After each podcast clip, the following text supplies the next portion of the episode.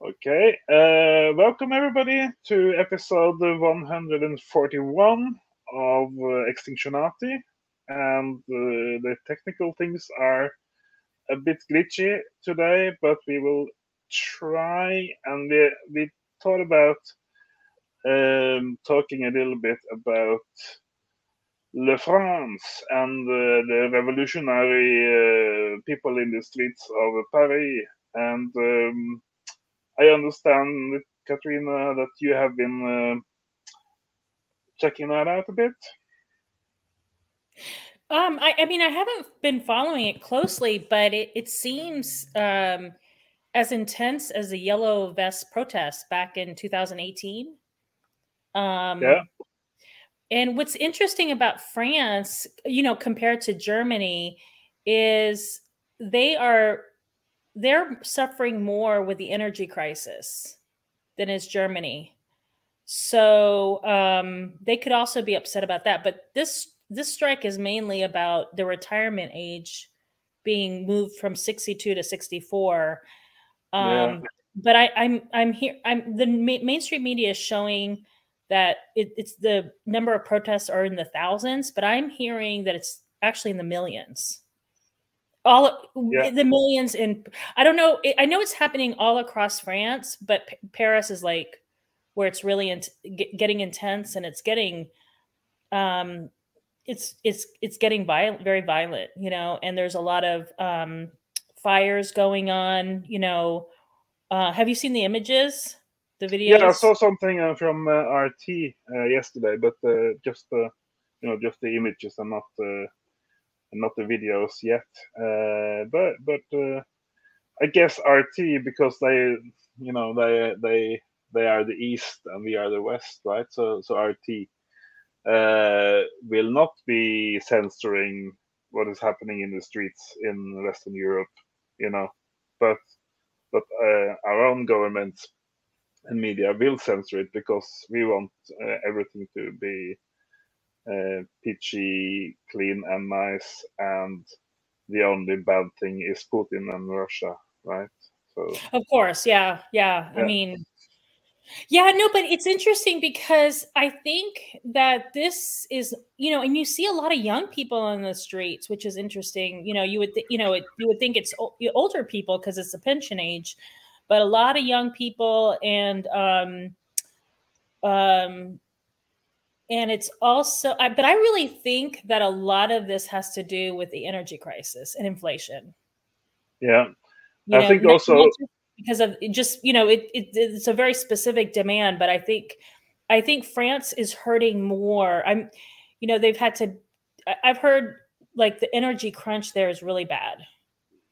Yeah i think also it's uh, it's kind of related to the fact that uh, many of these uh, European countries uh, have already uh, had a, a big uh, downsizing of their uh, welfare state and social uh, programs.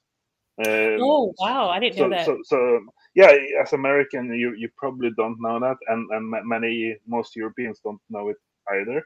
But it's like country after country they severely downsize the uh, the state or the government and uh, and what they do to keep people alive, basically, you know, health health services and everything. And uh, they, I would imagine that the governments will, will just use whatever crisis there is as a as a reason, you know, as a as an opportunity to, to do the downsize because it's, it's like you don't have to be a genius to understand that they're going to do this in country after country from from um, from Spain to uh, to Latvia, right? Uh, oh, right, yeah. Everything is going the way of uh, of Greece, and many people are saying that Greece was kind of the um, uh, what do you call it, the canary in the in the coal mine, or or the or the uh, test bunny. Um, for what they're going to do in in, in all of Europe. And uh, yeah, so basically, you know, stripping away society and leaving it with uh, raw competition, I guess. While other countries, of course, go the opposite way and give people if not free weed, then legal weed, uh, and uh, also go into um, what do you call that? Uh, citizen payment, like Canada. You know, they're going into uh, what's the term for that? Oh, I know what you're talking about. Um, give uh, give every citizen some allowance, uh, whether or not they work. Um, yeah, yeah, I, I, I, know what you're talking about. I, I just can't remember yeah. the name of that. Yeah. yeah, yeah. What's interesting though about France is I was listening. Have you heard of J- uh, Jeremy Grantham? He's a billionaire. No, no, no. Um, he was he was talking. It was an a chat a, a couple of like a, about a six months ago or something, and he was talking about how um how in the U.S. the uh, worker participation right now is incredibly low and a lot of that has to do with the fact that we, we're just we're exhausted we, we don't have all the the benefits that european that western europeans have and he was saying that you know and i and i've understood this france is when it you know france it's part of their culture to protest and yeah. um back in from 1970 he was he was giving some um some some numbers where the French from 1970 were able to um, ensure that their salaries went up by 150%. Um, and then Germany was about 100% because, you know, they, they all strong unions protesting. Uh, UK, I think it was something like between, um, I think it was 60 to 80%, while in the US, uh, salaries have only risen about 10 to 20% because the um, the top, you know, the, the, the top percentage of one percent has reaped all the benefits from improved efficiency. They've taken all of that from the American worker. Mm. So, uh, so yeah, just getting back to the French, it's gonna. It, it's interesting because the French lead. So what we're seeing in France is coming to other places, but they're they're just ahead of it because it's you know that's that's what they do. They strike. Yeah, the, the latest thing I, I learned about France is that uh, this Macron uh, guy, this uh, El Presidente, I can't really speak French, uh, but I'm just pretending. Uh, uh, but he, he he doesn't really have a party, you know. He doesn't have a, a regular political party uh, behind him.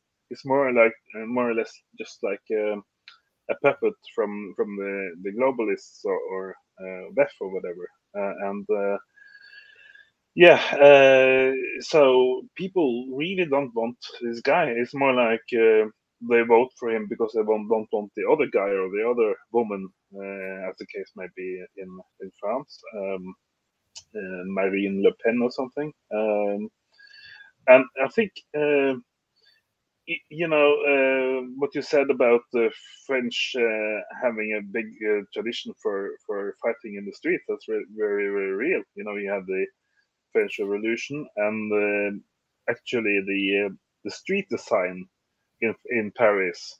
It's designed to be hard to barricade.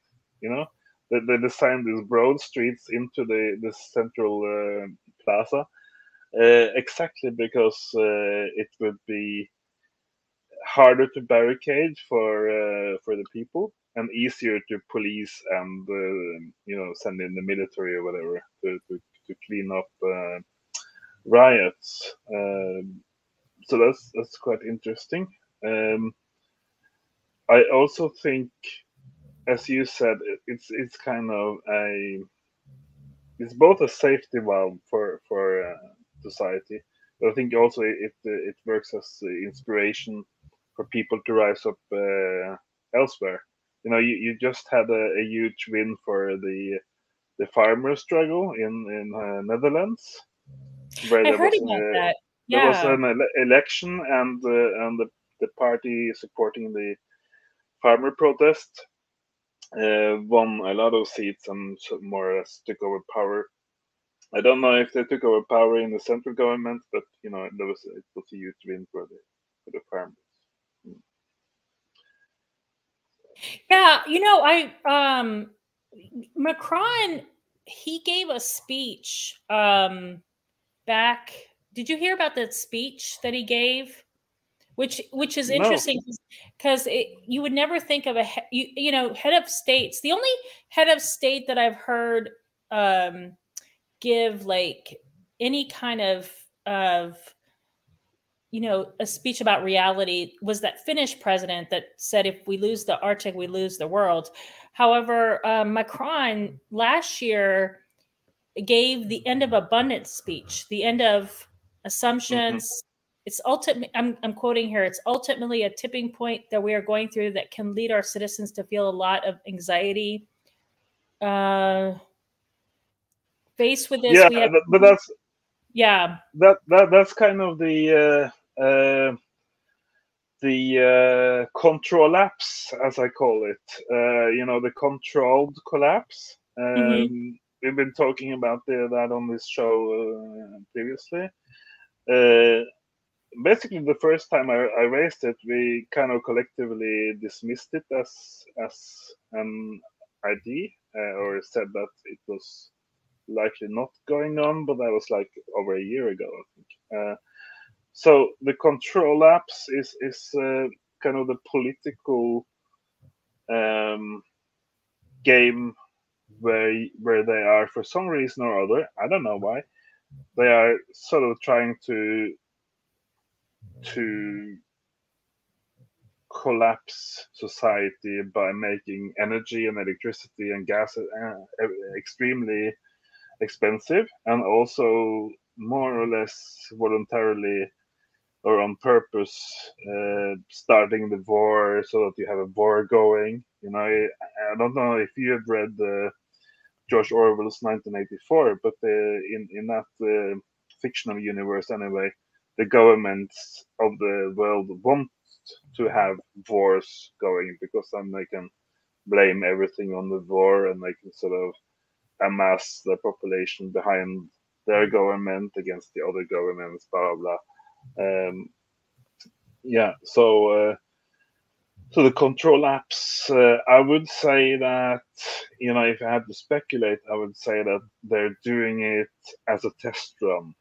That they're doing it to uh, as an undeclared um, test run or exercise uh, to see how they can still manage people when the real collapse comes, uh, like in a year or two. Uh, I think, think the collapse is. I think the collapse is here. In Gail Tverberg, in in her in her recent post, is, is saying that basically, um, she she thinks it's here, and it, it could be as quick as a few years. The the whole collapse. Um, just because we are really we have run out of cheap fossil fuels and um, she says that that's probably why there's these wars breaking out everywhere, and um, countries are going to have to um, trade more regionally because there won't be um, enough energy for uh, for you know for global globalization. Mm. And it it this is going to hurt the U.S. a lot um, because I mean, sorry that I'm mentioning U.S., but she she's from here, and so she kind of um, she kind of caters her articles to the U.S. You know, U.S. and yeah. Canada. Um, she said that because you know we're not going to get all the the products from Asia because and that's going to really hurt our standard of living. It's going to go down by you know a lot um, because we're not we're just not going to be able to afford the the transportation cost to get those yeah. products there.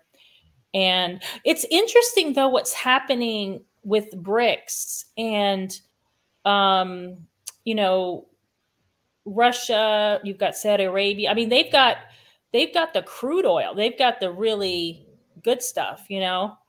Hmm. Um, mm. we don't here in the US, we don't have the the high quality the high quality oil. Um, we don't have that golden stuff that Saudi Arabia has. You know, the the no. very the the kind of oil that has you know more. Uh, I don't even know how to explain it.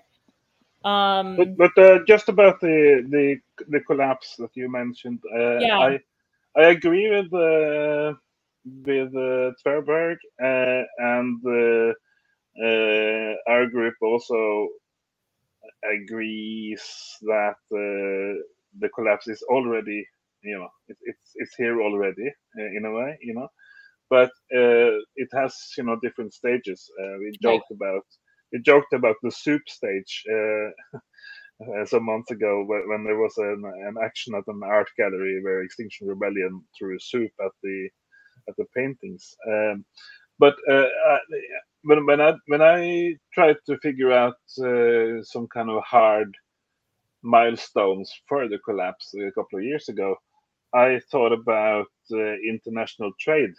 You know, mm-hmm. like you said, uh, when when you stop getting stuff from Asia, uh, from shipping from from East Asia to America and to Europe, when, when international trade, uh, you know, shipping and stuff breaks down, uh, that's kind of a very hard milestone on the way to complete societal collapse, right?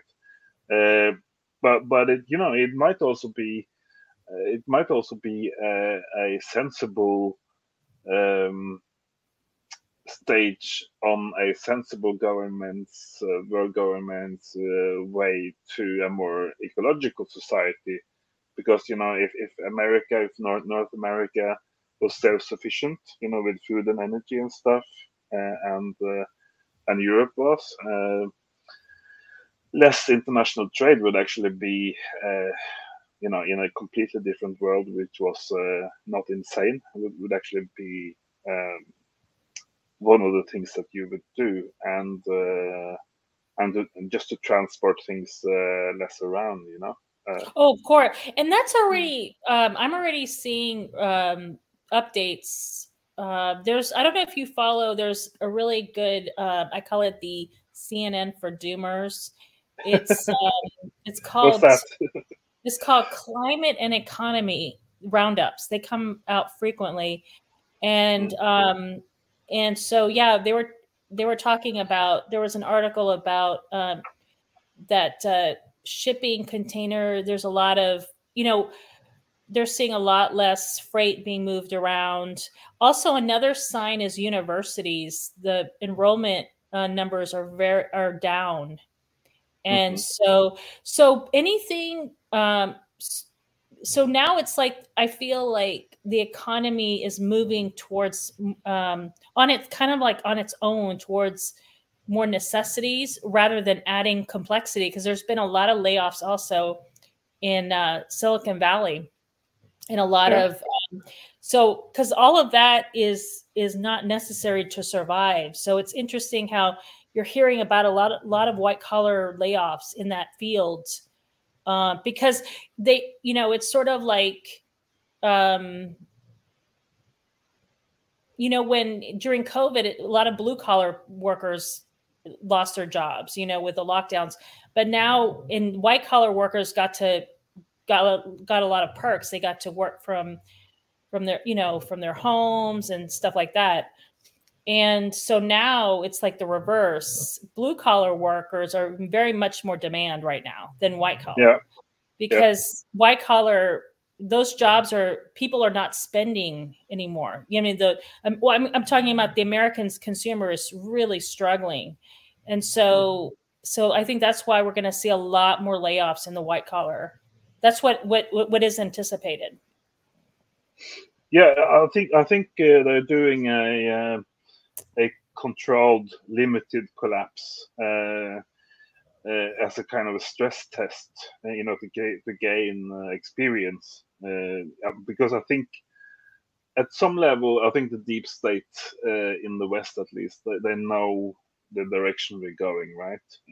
because you know you don't have to be a rocket science scientist to, to see where this is going. Uh, so I think they're they're carrying out, you know, no matter what stupid uh, presidents or prime ministers are around in, in the governments uh, in, in, the different countries. I think the deep state and the people, you know, the VEF or whatever, which is which are kind of coordinating things, uh, the Bilderbergs, uh, they have decided to do this test run uh, and and see where it breaks down and where it hurts. Uh, and uh, you know you can take you can put the the intentional state sabotage of electricity um, stations in America, the intentional blowing up of the pipeline uh, in the Baltic Sea, uh, and the intentional triggering of the war, and also the intentional lab creation of a certain um, of a certain disease uh, a couple of years ago. Um, all of these things may fit into that uh, big picture where you're trying to uh, test shock the system uh, in order to learn how we can manage a smaller entity, maybe you know how how uh, basically how governments can still man, uh, remain in control of the people. Taking away people's liberties is not a new thing. It's not a, not a new invention. so the interesting one of the interesting things about this control collapse, uh, the way I see it, is that it, it kind of disproves and falsifies the idea that uh, Lord Yu's first uh, Reddit group and in, initiative uh, with this this doomer crowd was was about uh, having an activist initiated debt strike. You know, we would just stop paying our rent or paying our bills or something. Uh, and then we would uh, somehow magically uh, collapse the world economy. I think that is uh, per now falsified because you know we've seen this uh, two or three year pandemic. We've seen the war where all the sanctions are not uh, hurting Russia; they're hurting us back like a boomerang, hurting America and Europe.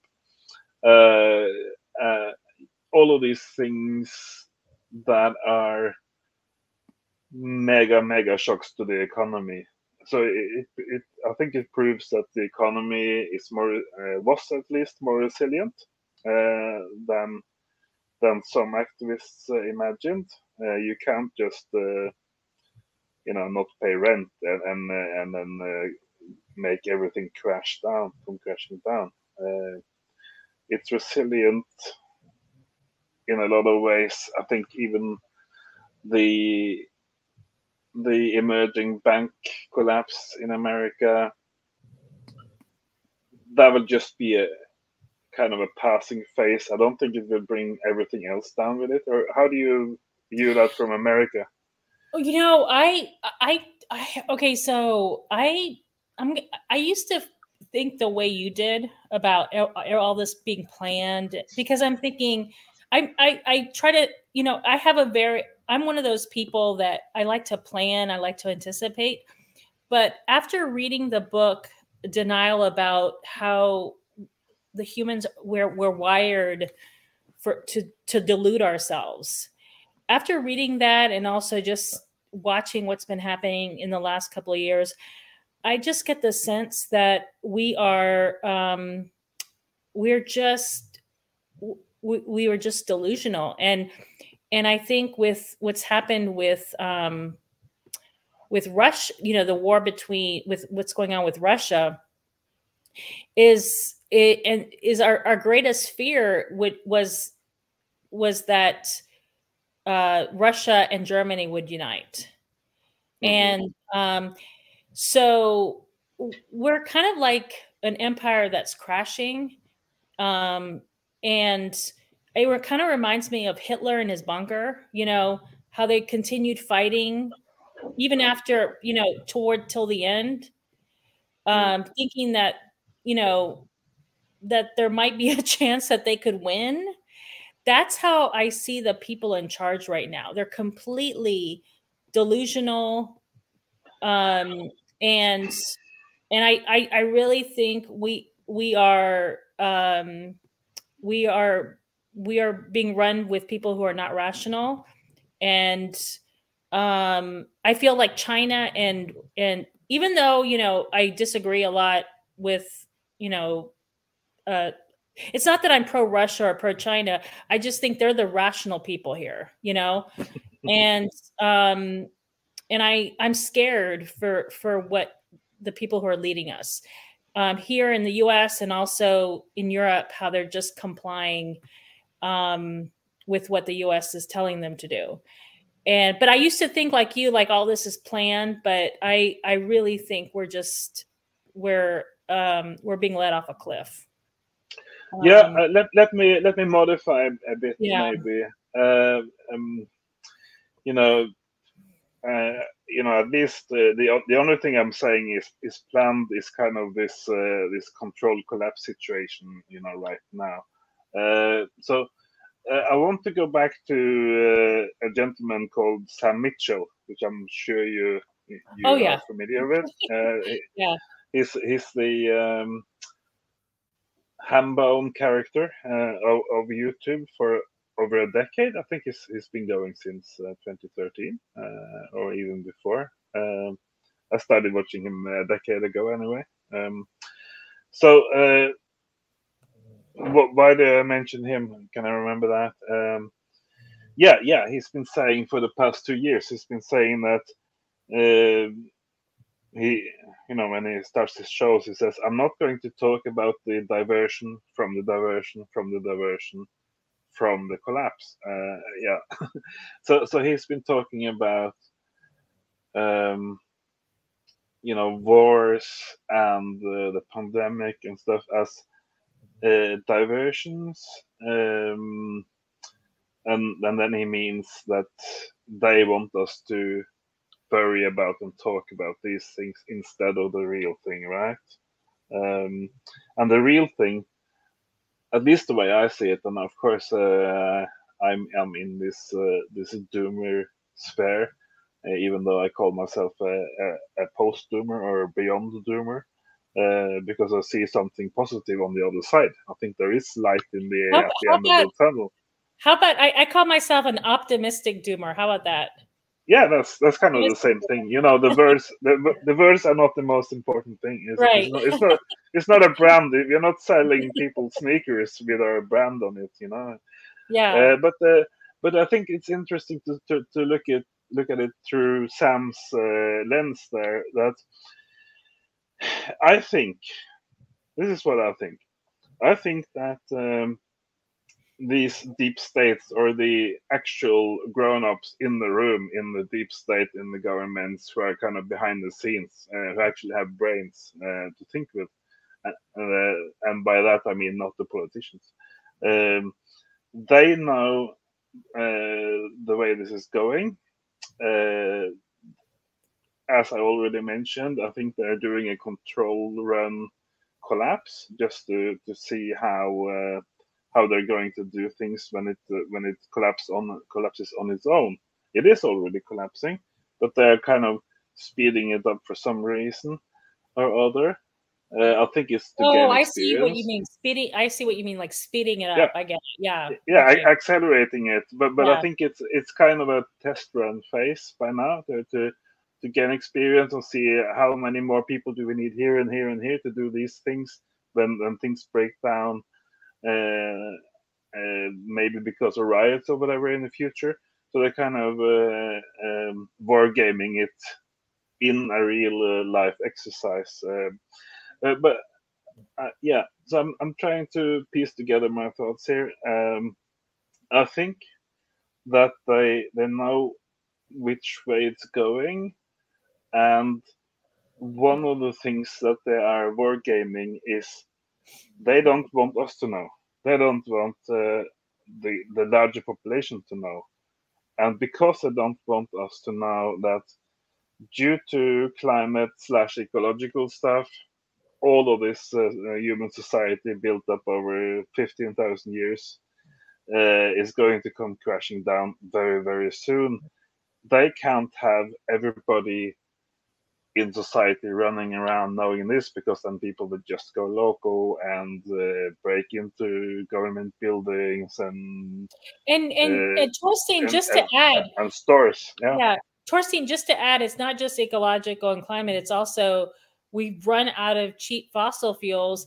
And yeah, yeah. the reason why we have 8 8 billion people on this planet is because of cheap fossil fuels. So it's going to be i mean how are we going to feed ourselves now that we're running out of cheap fossil fuels. I mean, it's you know, I mean, how how I don't know how much. Yeah, we're we're in, those those three things: ecological, ener- energy, and climate. Yeah, yeah. But energy is a big part of that. Yeah, uh, uh, you know, uh, we started talking about France, and uh, uh I'm not sure um, everybody knows, but uh, here in Europe, France is um, famous for having a very large percentage of its electricity done by uh, nuclear uh, power plants, right? So, so there are some non-fossil uh, ways to generate uh, electricity, um, which which might, you know, take us like 50 years more into the future, energy-wise, anyway. Um, well, you know, they're having they're having problems with their nuclear power plants. Yeah, why? And why is that? Why is that? Like, do you maybe I should I check? Should I check to see what's going on? I don't I don't know the details, but another another issue is um is they have oh, but that that brings in climate. I don't want to mix up things. Uh, yeah, because there it seems like Europe is heating much quicker than other parts of the world. And it could be because they've lost their they've lost aerosol you know there's not a they've cleaned up they've cleaned up their emissions yeah. and um they don't have enough aerosols um in the atmosphere.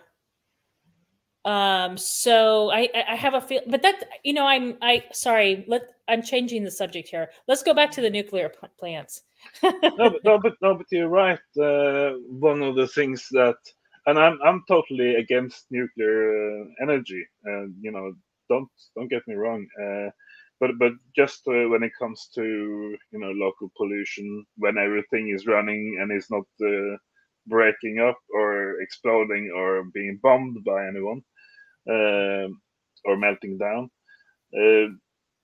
then it's much less uh, pollution and exhaust. Uh, so so uh, actually, we, in Europe, we've had all kinds of problems uh, on the back end of cleaning things up.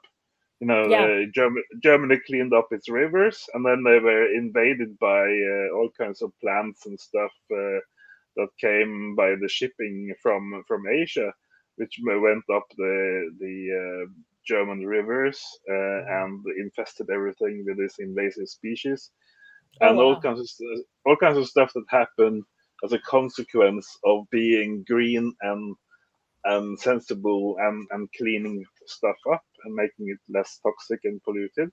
So you know, it's a, it's a complicated thing. It's not wrong to clean things up, but but you know, things happen that are unforeseen, and uh, the same thing with, with cleaning up the air and cleaning up the exhaust fuels, um, fumes, and the coal industry and stuff. All of a sudden, it gets warmer because uh, the air is cleaner. Uh, and actually, one of the biggest shocks when you come to Greenland is is how extremely hot it gets in the sun up here. Wow. It may be it may be five degrees on the five degrees Celsius on the uh, thermometer, but if you're sitting down on the beach in five degrees and the sun is shining, oh my god, it feels like 20, 32 degrees uh, because there is no pollution in the air. It's all perfectly clean, as, as clean as you get on on this planet. So when it's shining, it's really shining, and it's really heating heating your skin. And uh, yeah, oh yeah, I think I think with the nuclear power plants, I don't, I can't. Rem- please fact check me on this, but but we're having it's i think it's difficult now to get part you know we're losing com- because we're running out of cheap fossil fuels we're um we are losing complexity um and and also we're running out of resources so parts are are hard to get. And i think mm. some of these power plants might be older or and difficult to get certain keep them maintained. I think it's something to do with that. Okay okay yeah yeah. Uh, anyway so so um, i feel that um, they are uh, you know the the um, the the guys in government who are planning all of these diversions they are trying to uh, take people's minds away from the actual crisis uh, from the fact that you can only go this many years into the future with the topsoil that we have for for uh, growing food and uh, having agriculture. And uh, we can only go so many years before all the sea ice is gone and you will have methane outbursts in in the arctic. Uh, those are kind of uh, the real hard um, milestones that we can see in the future, and there's no going uh, around it because these are based on tipping points that already came and went uh, that are in our past, uh, and they they don't want regular people to to catch on to that uh, because that has all kinds of uh, unforeseen uh, or untoward consequences for the glue of society, which is uh, optimism and trust and uh, yeah, things can only get better uh, kind of thinking. Um, so yeah, it, it's well, you know people people can basically only operate in two the different uh, uh, modes. One is the optimistic uh, this economy is growing uh, mode, and the other one is oh my god we fucked up. This is just going um, getting worse and worse every year.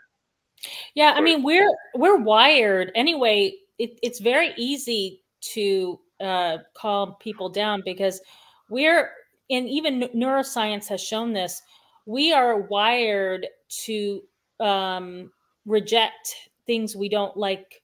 We don't like. Mm-hmm. So mm-hmm. we're wired already to delude ourselves. Um, and so, so in, in, in for some reason, the people in our our community we're not like that. Something something is different about us where we are not afraid to look at reality, but most people are. It's it they're so afraid because it you know it reminds them of their death. I guess we're not as afraid of our mortality, you know. Um, but uh, yeah, people people will um, ignore what they don't want to what they don't want to know, and they're glad to mm. do that. So it's very easy to calm people down in that way. Um, even though they may they may have some gut feeling i i'm i'm sensing people have they know something is wrong but they don't want to bring it to their conscious it's like it's in their subconscious and they want to keep it in their subconscious. They don't want it in their conscious like like like our group you know like our community. Um, mm. so it's interesting how how different we, we are um to most people you know? Yeah, and I also think that the one of the tricks that the people have or our, our minds have is that if you can put a name and a person on it, uh, then then you're safe. You know, if you can if you can reduce all the um, the coming catastrophe in the world down to one person uh, named Greta from Sweden. Mm-hmm. Uh, and and you can somehow prove that she has uh, three cars in her garage or whatever. Uh, what what the latest latest rumor is on the internet. If you can prove that, oh no, she's you know she's a total fake, she's a hoax, uh, then somehow you can f- fool your brain to thinking, ah, so this one um, teenager or young twenties uh, lady in Sweden, she's not a good person. That must mean that everything is okay in the world, right? Uh, so so basically personalizing everything, making it a, a discussion about uh, uh, a number of names, celebrities, uh, that kind of thing. Uh, and I, I think it, it, it is actually it's exactly like you suggested that you know because we're wired to only believe what we want to believe, you know, uh, then you can make um, let's call it climate denier propaganda which isn't really believable. It's not really something they believe, but it gives some kind of veneer of doubt, right? It's, mm-hmm. it's like, uh, yeah, but uh, plants uh, eat CO2 or whatever, what, what the arguments are.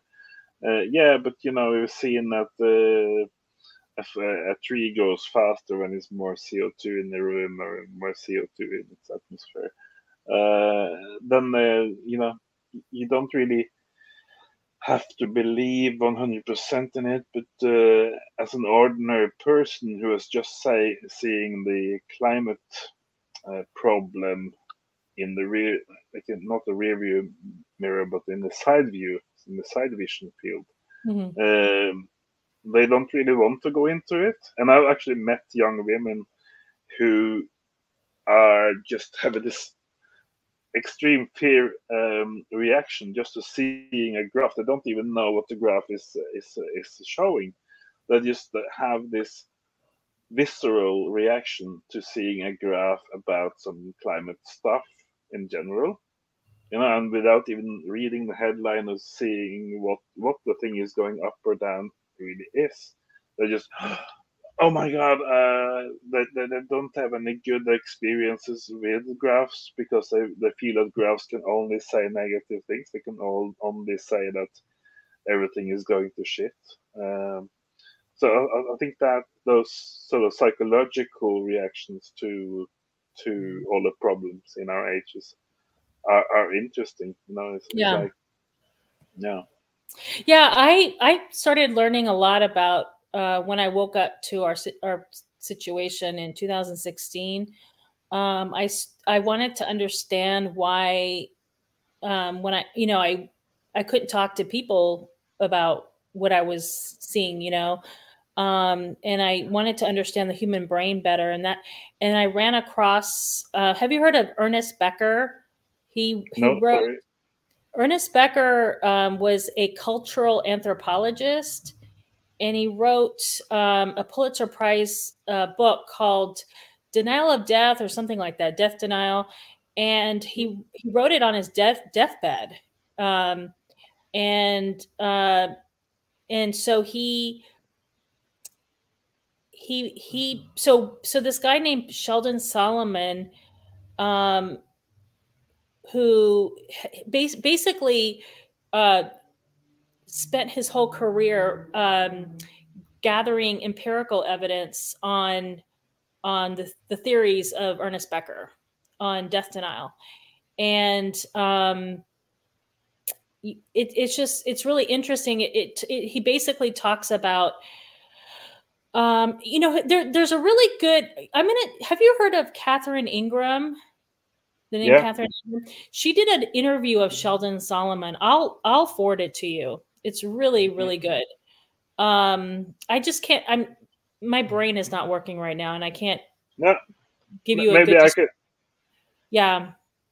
Maybe I can uh, go a little bit further because I, I, I like you, you know, not in 2016, but I think in in 2013, 14, around there, uh, slightly. Um, uh, inspired by Sam Mitchell and I guess Sam Carana.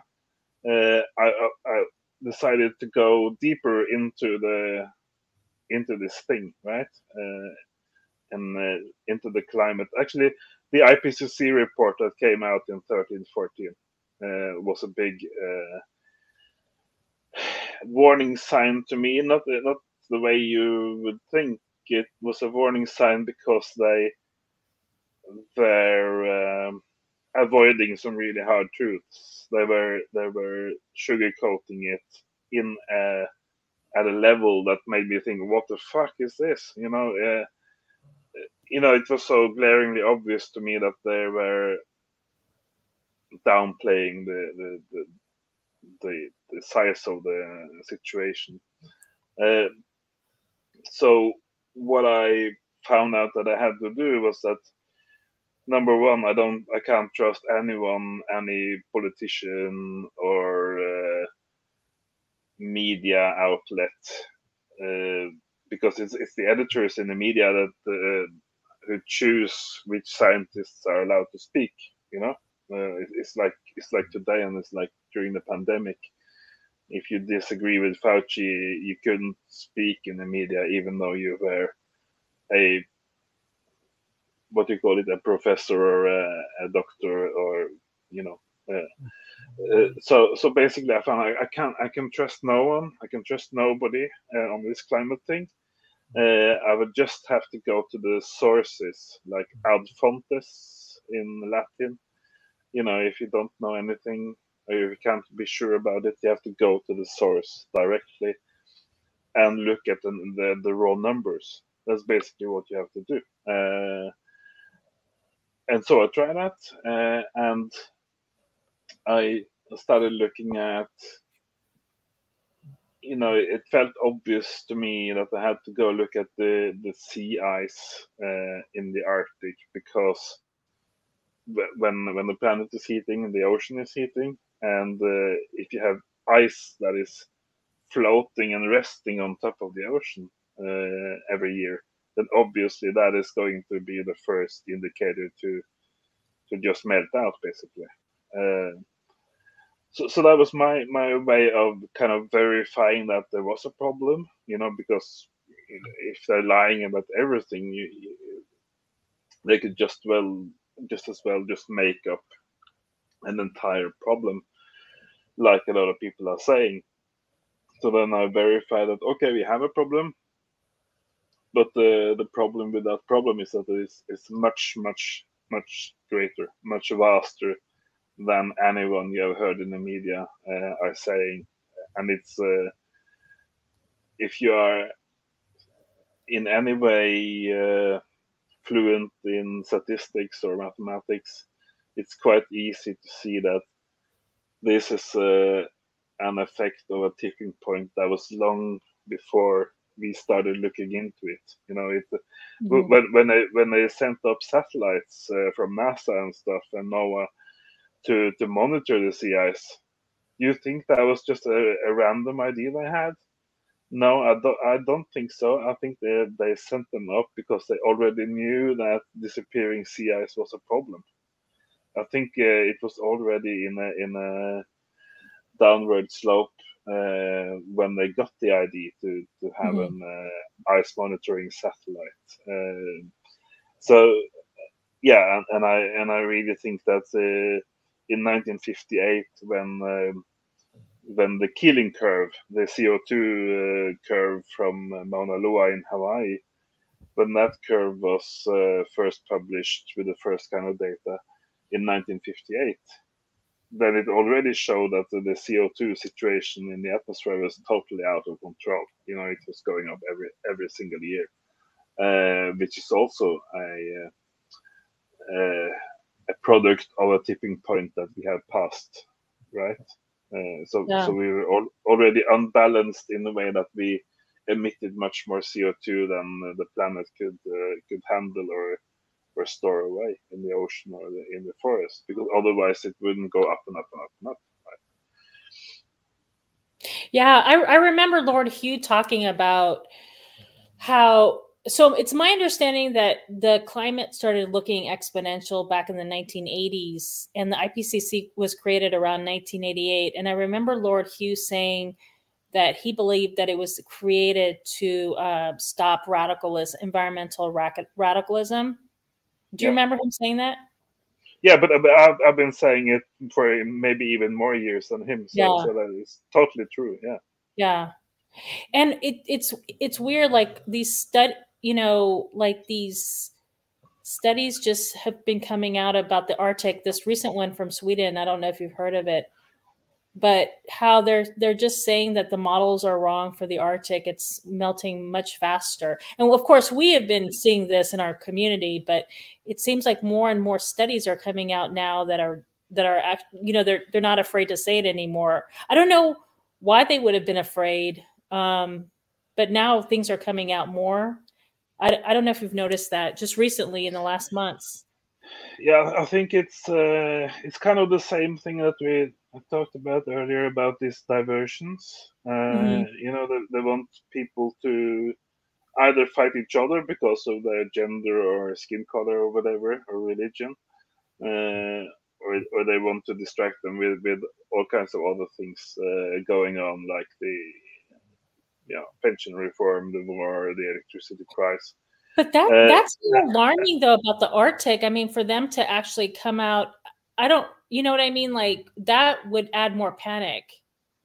Yeah, like but but it's uh, but they're already so distracted. We are we are already so it's, it's sort of. Oh, I see what you mean. It, it, it's okay. not it's not it's not just burning in the kitchen. The garage is burning, and the living room is burning, and the bedrooms are burning. Everything is burning at the same time. I got and it. It's like it's it's, it's like it's like when they they doesn't matter they, anymore. no, it's like when they issue a press release on Friday night. You know, they know nobody is going to cover it because everybody is going out partying and dancing and whatever people do in the in the weekends in America, mm-hmm. smoke crack or whatever. I don't know.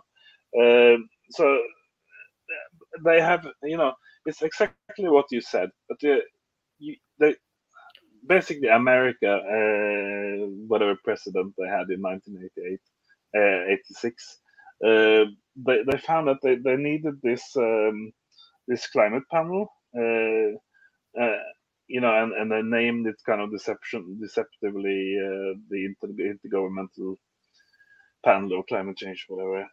Um, and it's exactly like you said because you had uh, uh, let's say uh, progressive radical uh, climate experts climate scientists who who were not afraid to speak you know who said that this is a huge uh, 10 story crisis. We have to face it uh, now.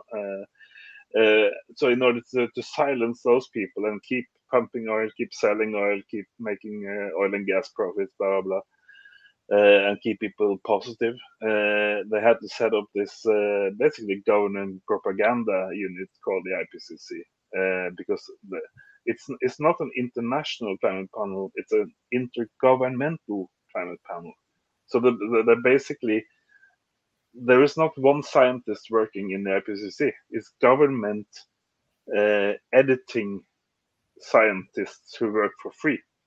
Mm-hmm. Nobody gets one one single cent or dollar for, for, for doing science within the IPCC. It's basically a huge censorship operation where they let politicians and government heads of state uh, edit or censor uh, um, contributions fr- from scientists. Uh, yeah, so so so they did it to um, to make a more conservative and calm down kind of uh, summary of the climate like situation. Watered, like watered down. Watered, watered like, down. Yeah, yeah, they they do like they don't. You've heard of Charney, right? Jules Charney. I can't remember. Um, he was hired by by um Jimmy Carter.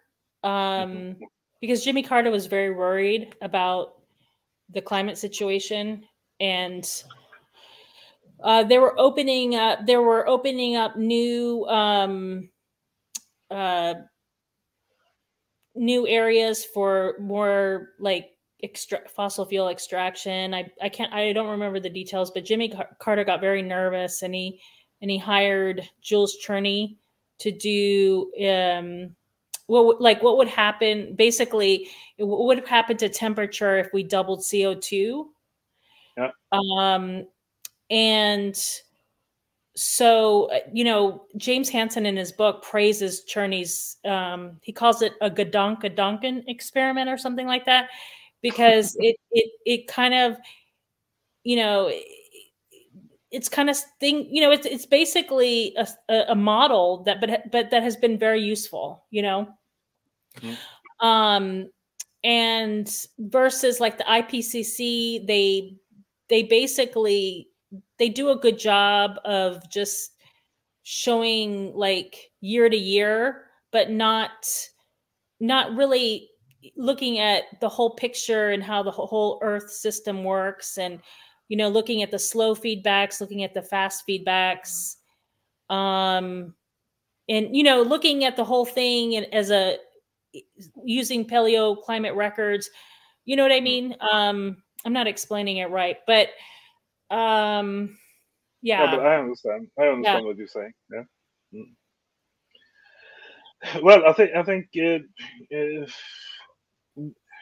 the reason that they are they are uh, issuing this uh, new new story about the new model saying it's going faster it's, it's kind of just a, a point on the way from you know the, the kind of uh, issuing these uh, news and these uh, alerts in a controlled way and mm-hmm. it's it's uh, gradually going uh, faster and faster and, and uh, being worse and worse as a situation.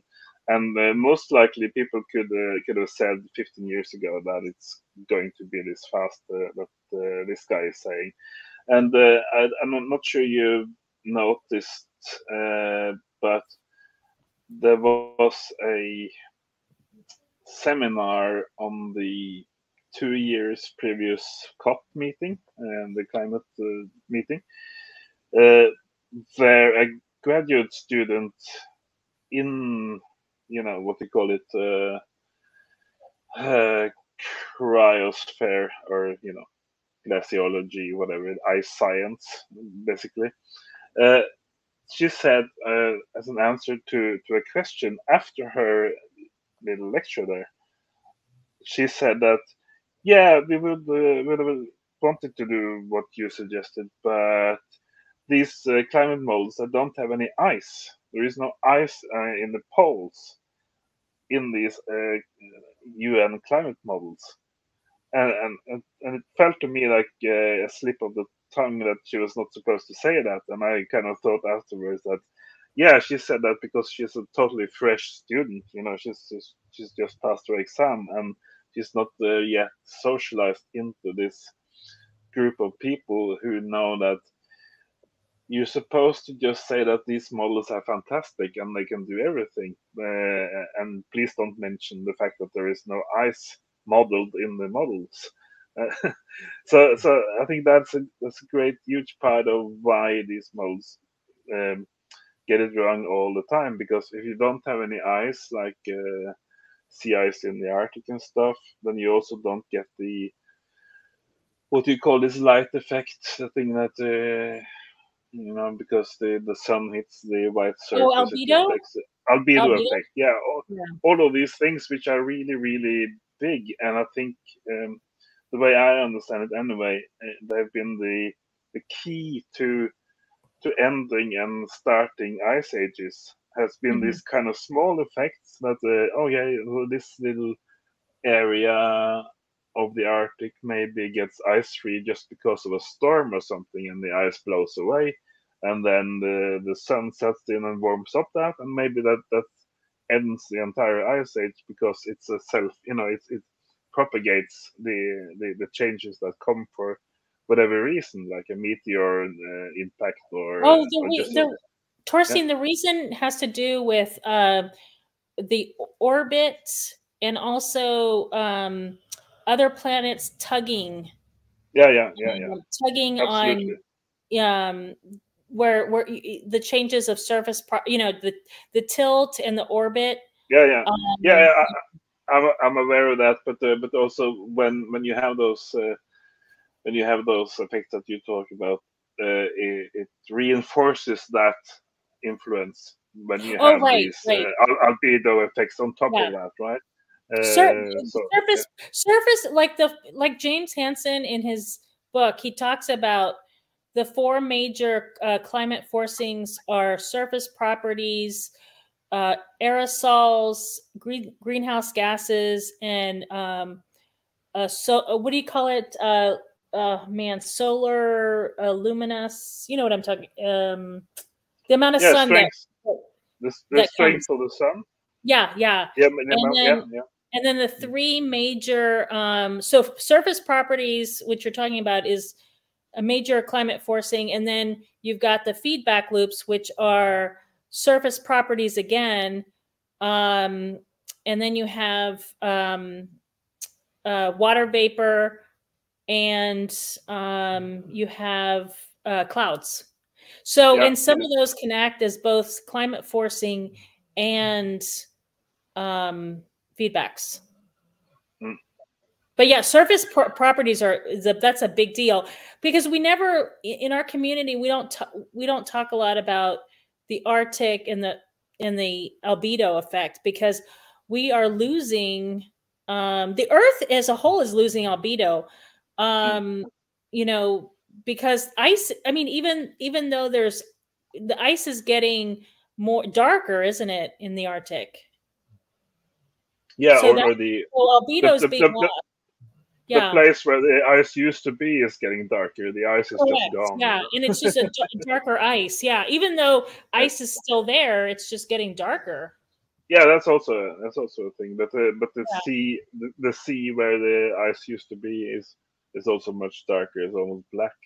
So Yeah. uh, one of one of the things I would like to to explore, uh, you know, maybe in in coming shows uh, this spring, uh, uh, is. Um, yeah, so one of the things I would like to explore a bit in the in the coming episodes is uh, kind of the core uh, thing that we base a lot of our beliefs on. uh, You know, maybe the the, the, the climate uh, horizon in itself. Uh, you know, trying to attack it or reassert uh, what we think about it. Um, I think that that might be interesting because you know if you if you kind of if you if you're kind of um, building a big part of the way we see the world on the fact or belief that uh, the climate is going to make the planet unlivable then we should be able to sort of look critically on that without without needing a prompt from outsiders who attack it you know uh, just just to assert you know what, what we think uh, or what we actually base it on. And i know that uh, there are other things uh, that are going bad on the planet like uh, topsoil and uh, ecological stuff and I can't remember exactly what you mentioned, but the thing is that uh, if you compare, if you take all of those things and, and call those the risk of nuclear war, for instance, as a as a, as a group uh, term, and then you have uh, climate collapse, climate-induced collapse on on the other side, then the way I see it, you only get a nuclear war end of civilization if everybody or some people, some few leaders are really really stupid. But you you do get a climate induced collapse of society even if people are acting uh, reasonably or, or even smart.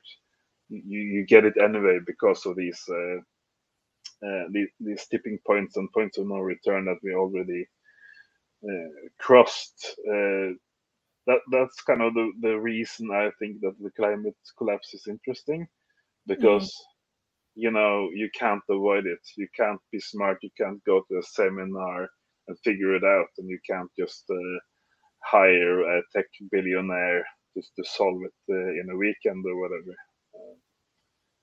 Yeah, I mean, the one of the reasons why I'm not convinced of NTHE is because I I look at I look at the PETM, um, Mhm. And which happened about 55 million years ago, Paleocene Eocene thermal max, and it was it the temperatures went up almost as high as the Permian, which was 250 million years ago. But the PETM was a minor extinction event, and and so all the methane you know the methane hydrates at the time came out, you know, Mhm. um, kind of similar to the the Permian.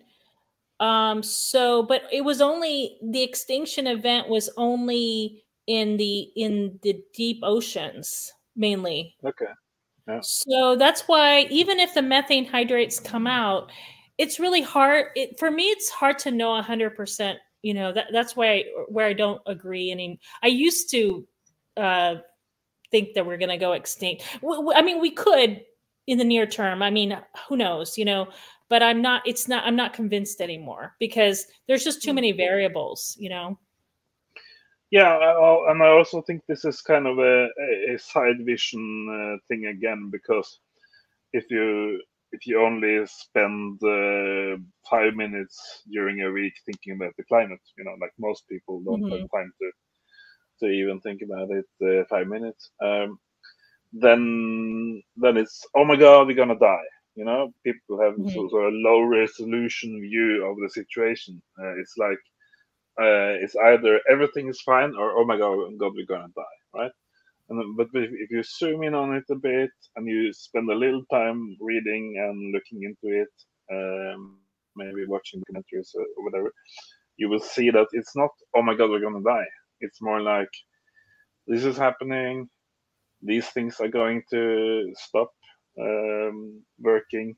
Mm-hmm. Uh, the agriculture uh, thing, yeah, we did that for 12,000 years. Maybe that's stopping now and how how the fuck do we feed people when we don't have diesel for the tractors and we don't have topsoils for the fields and themselves? So so these things are changing big time. And fertilizer. Like... do you know that fertilizer? There's pot. I think it's called pot. Was it? There's two things of uh, fertilizer. I think it's potash. It's only found in Russia and Morocco, something like that. Does that ring a bell? I heard about potash, but I'm not. I'm not a chemist uh, specialist. Yeah, I mean, to, to, to be able to keep uh, this many people, you know, mm-hmm. it's it. To, it's just unthinkable what's coming to us. I, I, it's it's hard to imagine. I mean, if if we really are running out of cheap fossil fuels, um, it, it it's it's yeah, it, it's unthinkable. You know, um, what what's you know, yeah, it's crazy to even think about it. Yeah, uh, and uh, but then you also have a lot of uh, cultures and people around the, the, planet who never went into agriculture, or, or just in, in very small scale, like uh, like growing fruits or whatever, and, and chili peppers or whatever. But you know, never went uh, all into the agriculture thing. And the funny thing I think is that the a lot of these uh, kind of climate optimists who who who are sort of in the climate movement, which I believe are are sort of uh, unenlightened in some way. They go on and on about yeah the the first people to be hit by climate problems are the you know the global south the dark skinned people the homosexuals whatever whatever whatever. It's kind of a, a dogma which is sort of true for um, millions of people in, in the climate movement. And it may be all wrong maybe it is actually the the germans and the canadians and the scandinavians who will uh, have the biggest punch in the face when this things uh, thing hits the fan you know, because we are used to a very high standard of living, uh, mm-hmm. and uh, all of a sudden, no more agriculture, no more food on the table, no German cars, uh, and I mean, it's all just running around in the forest and trying to shoot a fucking bird, right? Uh, while while these other people in the Amazon and the Kalahari and uh, and in the Asian jungle, they've been shooting birds and hunting uh, animals and fish all their lives, all their history, all all their span on on Earth in their cultures. That's what they do, right? So so, so they won't they won't be totally flabbergasted and standing naked uh, in the forest like someone else will. You know, uh, it, it's like but the only thing about that the, is the, yeah. Yep. The only thing about that is the continents are heating up really fast. And mm-hmm. uh, the, you know it's getting so dangerous in certain areas with um, wet bulb temperature. So I agree with you that when you the you know the global south, the people are much more resilient than us. Um, however, they're going to have to move. They're going to have to move to a, an area. You know, I don't. It's hard to tell, but what worries me right now are the droughts and the heat in, on the mm-hmm. continents. Mm-hmm. You know. Mm-hmm. Yeah, um, I think it's uh, you know it's I think if, if you are if you're one of these cultures who, who hunt in the forests, then they are kind of a self-temperated system. If you if you're in the forest, the canopy will, you know, uh, shade shade the sun away, and Yeah. and uh, uh, so as, as long as that uh, tropical forest doesn't burn down to the ground, Yeah. uh, it, it's still a place uh, where you it will be livable, uh, I guess. And you know, Yeah. and, and ba- basically the planet, the the Earth is so diverse. It's so incredibly diverse. You know, from Greenland to Antarctica to the Himalaya to to the Kalahari to Sahara to the Amazon. It's very very diverse, and even uh, even the USA is extremely diverse from the east coast to the west coast and up in the Sierras and stuff. Uh, and you even have polar bears in in Alaska, right? So it's not like uh, the planet is one place. It's it's very very uh, different, and uh, and uh, you, you have lots of cultures that we don't even think about, um, which are still going on. Still kind of yeah going and, and we and we still have okay so we still have a lot of ice like if you look at the petm um it was a you know the ptm was at a it was at a warm period you know Yeah. um so we we're still you know in the ice age um we're still in ice ages even though our our greenhouse gas levels take us out of the ice age we that can change because if you you know if the populate you know if most of the populate if industrial cap um if indu- or industrial civilization collapses you still have all that ice inertia. You know what i mean? Yeah. so um so so i that's another reason why i'm not convinced of nthe because Yeah. you know we, we still have a lot we there's a shitload of ice on greenland and antarctica especially antarctica you know? Yeah, and uh, you know one of the things we, we discussed earlier uh, on on the internet is like uh, you know if, if Vikings you know from from my ancestry could go to to Greenland to Iceland and Greenland and settle Greenland 1200 years ago or whatever uh, and bring their sheep and their goats and their cows and uh, and farm Greenland for 500 years uh, you know with, with that with, with their technology in those days then obviously you could bring some sheep down to to Antarctica uh, when when the shit hits the fan. Yeah, uh, you go to Australia, get some fucking sheep there, and get a boat and just uh, go south, going south. but you don't even Uh, and- once, civil- once civilization collapses you don't even have to you know it's going to cool the waters i mean in in in you know that that paper that james hansen wrote just recently Yeah, but, but basically it, it won't it won't cool the waters immediately. You know, it's a it's an extreme um, uh, self-propagating uh, heating process going on already uh, that we can't stop. That's basically it's what they discuss all the time. Uh, they they come out with new stories all the time about uh, this optimistic scientist thinks that if we stop 100% of, of CO2 emissions in 2030, everything will be fine in 2031, uh, which is you know which is just basically just insane because uh, it, it, the the CO2 that we em- emit in 2030 doesn't even get up to the atmosphere in 2031. So you know it, it's like uh, it takes at least uh, 10 20 years before nature even notices that we we stopped everything in 2030 uh, yeah it would Sorry, be yeah. interesting because i feel like all the all the science out there right now all the papers it's they're all desperately uh, it's about geared towards saving this civilization right Mhm. so it'd be interesting to have some some scientists talk about what would happen if civilization collapses of course that's a no that's a taboo subject you can't talk about that but it would be interesting to see what would happen with civilization collapse and what would you know um because right now the whole scientific community is wanting to save the civilization. Yeah. So uh, their papers are all geared for that.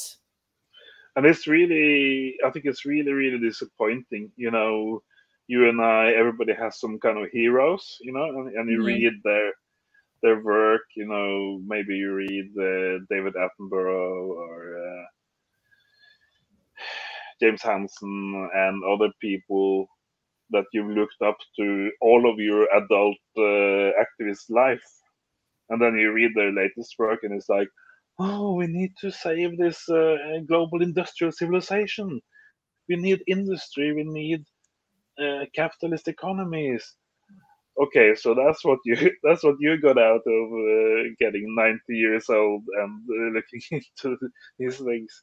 Uh, and, and it's like you know the best criticism from from Derrick Jensen and the Deep Green Resistance uh, guys yeah. is that the entire uh, eco and climate movement, more or less now, has gone into being lobbyists for different kinds of industrial projects yep. like windmills or uh, solar panels which pollute the, the soil and everything and it's just crazy you know and, that's why i love these uh, sami indigenous uh, uh, young people who demonstrated in Oslo for a week and shut down the, the government in Oslo by blocking their entrance and stuff because they said that these windmills on our land where our reindeer are uh, eating in the winter, you know, by the coast, these windmills were set up without the concession or without allowance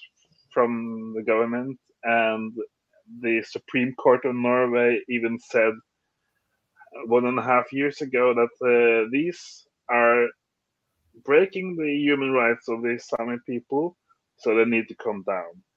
Uh, and the the crisis that these uh, these uh, youngsters from the Sami people created has really shown the, the stupid face of Norwegian uh, Green New Deal thinking you know, because people are saying, yeah, but we need to do, to do the uh, the energy shift. We need to uh, do the energy transition. We can't we can't let this reindeer uh, eat uh, in this area, and we're all gonna die in two years if we don't uh, destroy this area for the rain. It just gets, gets crazy, and these these are gigantic uh, windmills. It's, it's like I don't know, 50 meter high, whatever, and uh, bigger than any um, redwood tree at the at the base. It's like you know, it takes like a minute to go around almost. Yeah. uh, they're huge. Delusional thinking. Yeah. it's all delusional huh? thinking. It's all delusional thinking. It's it's yeah, like yeah. yeah. Remember what we talked about earlier? We're wired, or we're we're hardwired for this. Our brains. Mm-hmm.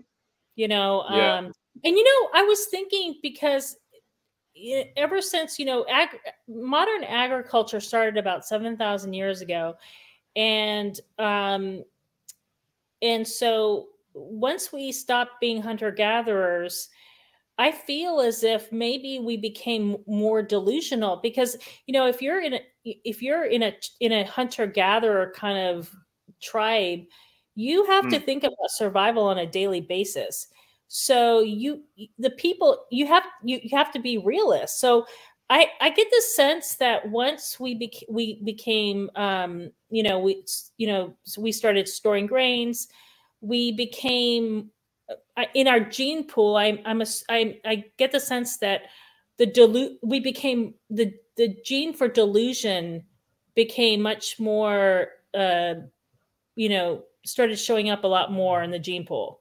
Um yeah while this gene would have probably not sur- you know survived as much i mean we all have to have some kind of delusion to to know that we're going to die because it's we're the only species that's know, that knows it's going to die. So we need that delusion just to to be able to psychologically survive. But too much delusion has been our problem. And yeah. so thinking in civilization there's just been too much delusion and that probably helps you know it, it's it's a it's a gene that gets passed on because it's the more delusion you you are, the more successful you'll be in our civilization. Um, so and also psychopathy. You know, like in in hunter gatherers, it's my understanding that they would they would have to get rid of you know if they saw characteristics of psychopathy, they would have to get rid of it because of that person in a you know in, in the kindest way they could because that you can't have those kind of people in your in your group because it's survival and it's all about accountability. You know what i mean? Yeah but yeah you know if if it, but maybe if if that psycho goes psycho on a mammoth and and kills uh, kills the mammoth on his own maybe you keep that psycho that's true.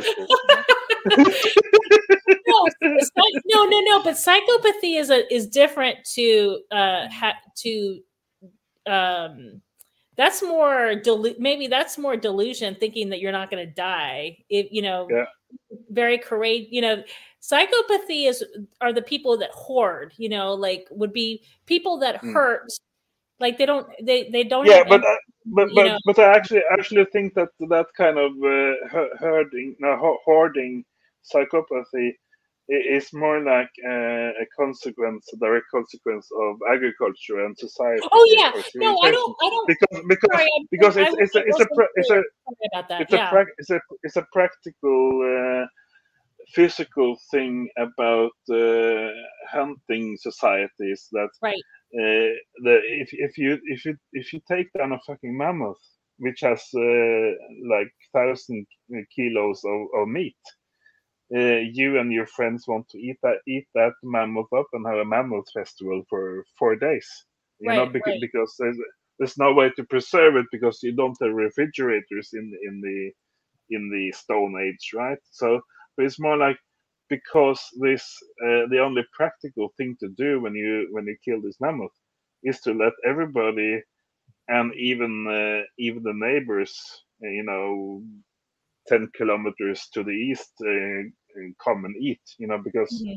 that's practical because you have all these meat suddenly, and, and you know, uh, while while in um, Mesopotamia or whatever, it's more like we have this uh, grain stored uh, over the winter. That is sort of the, the, the definition of civilization that you store grain over the winter, uh, and and uh, some people maybe want to steal from it and hoard for for their uh, family and stuff. Uh, so so that's kind of a situational um, kind of psychopathy because because you have the uh, ability to, to, to steal and hoard and sneak and stuff. Then you do it, or some people do it, right? Uh, and and those people are avoided by having more kids because they are so selfish and egotistical yeah. Oh yeah. yeah. Oh yeah. No, definitely. Uh, no, this is really interesting. Torstein, I've, I've got to get going, but uh, it's been really interesting, and I look forward to our next chat. Yeah, and uh, I also hope that uh, we have more people to, to chime in uh, yeah. the next time.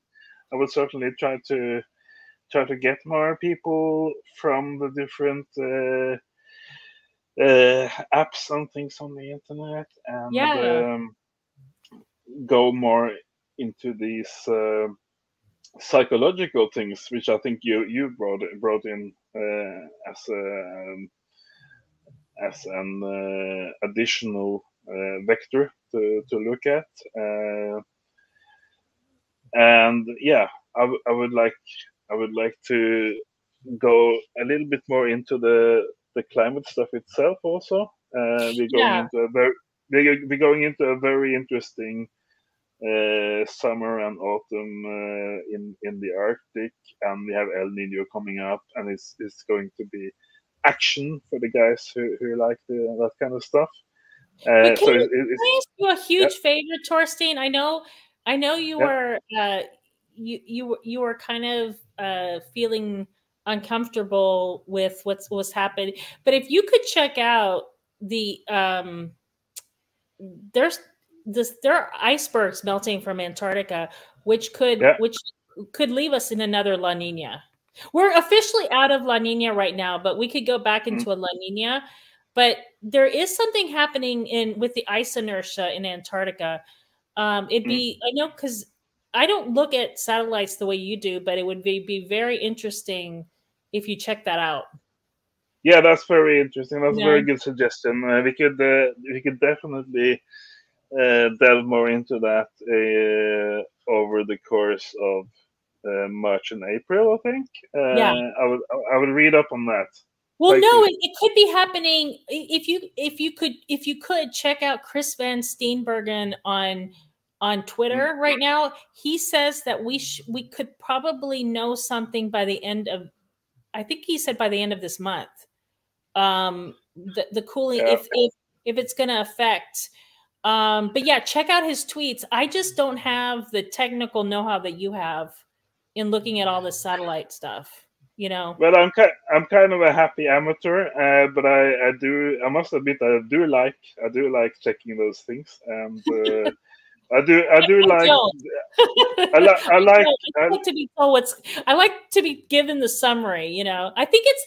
I, Yeah. It could, yeah. I like uh, I like being able to have numbers on things, uh, you know, to, to track a development from you know from from this year to this year and stuff. Um, you know, because then you have some kind of handle on it. Otherwise, it's just like a, a big huge soup or porridge or something, and and there's really no way of telling. Yeah, but okay. Um, thank you out. for coming, and uh, I will totally go into those things. And I think we have a lot of interesting and exciting things coming up, and uh, also.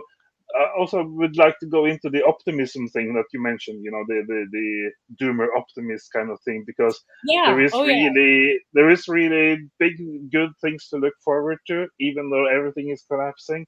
So if you don't believe me, check out next uh, week and the next coming shows, and we'll go more into the the reasons to be happy because it's collapsing.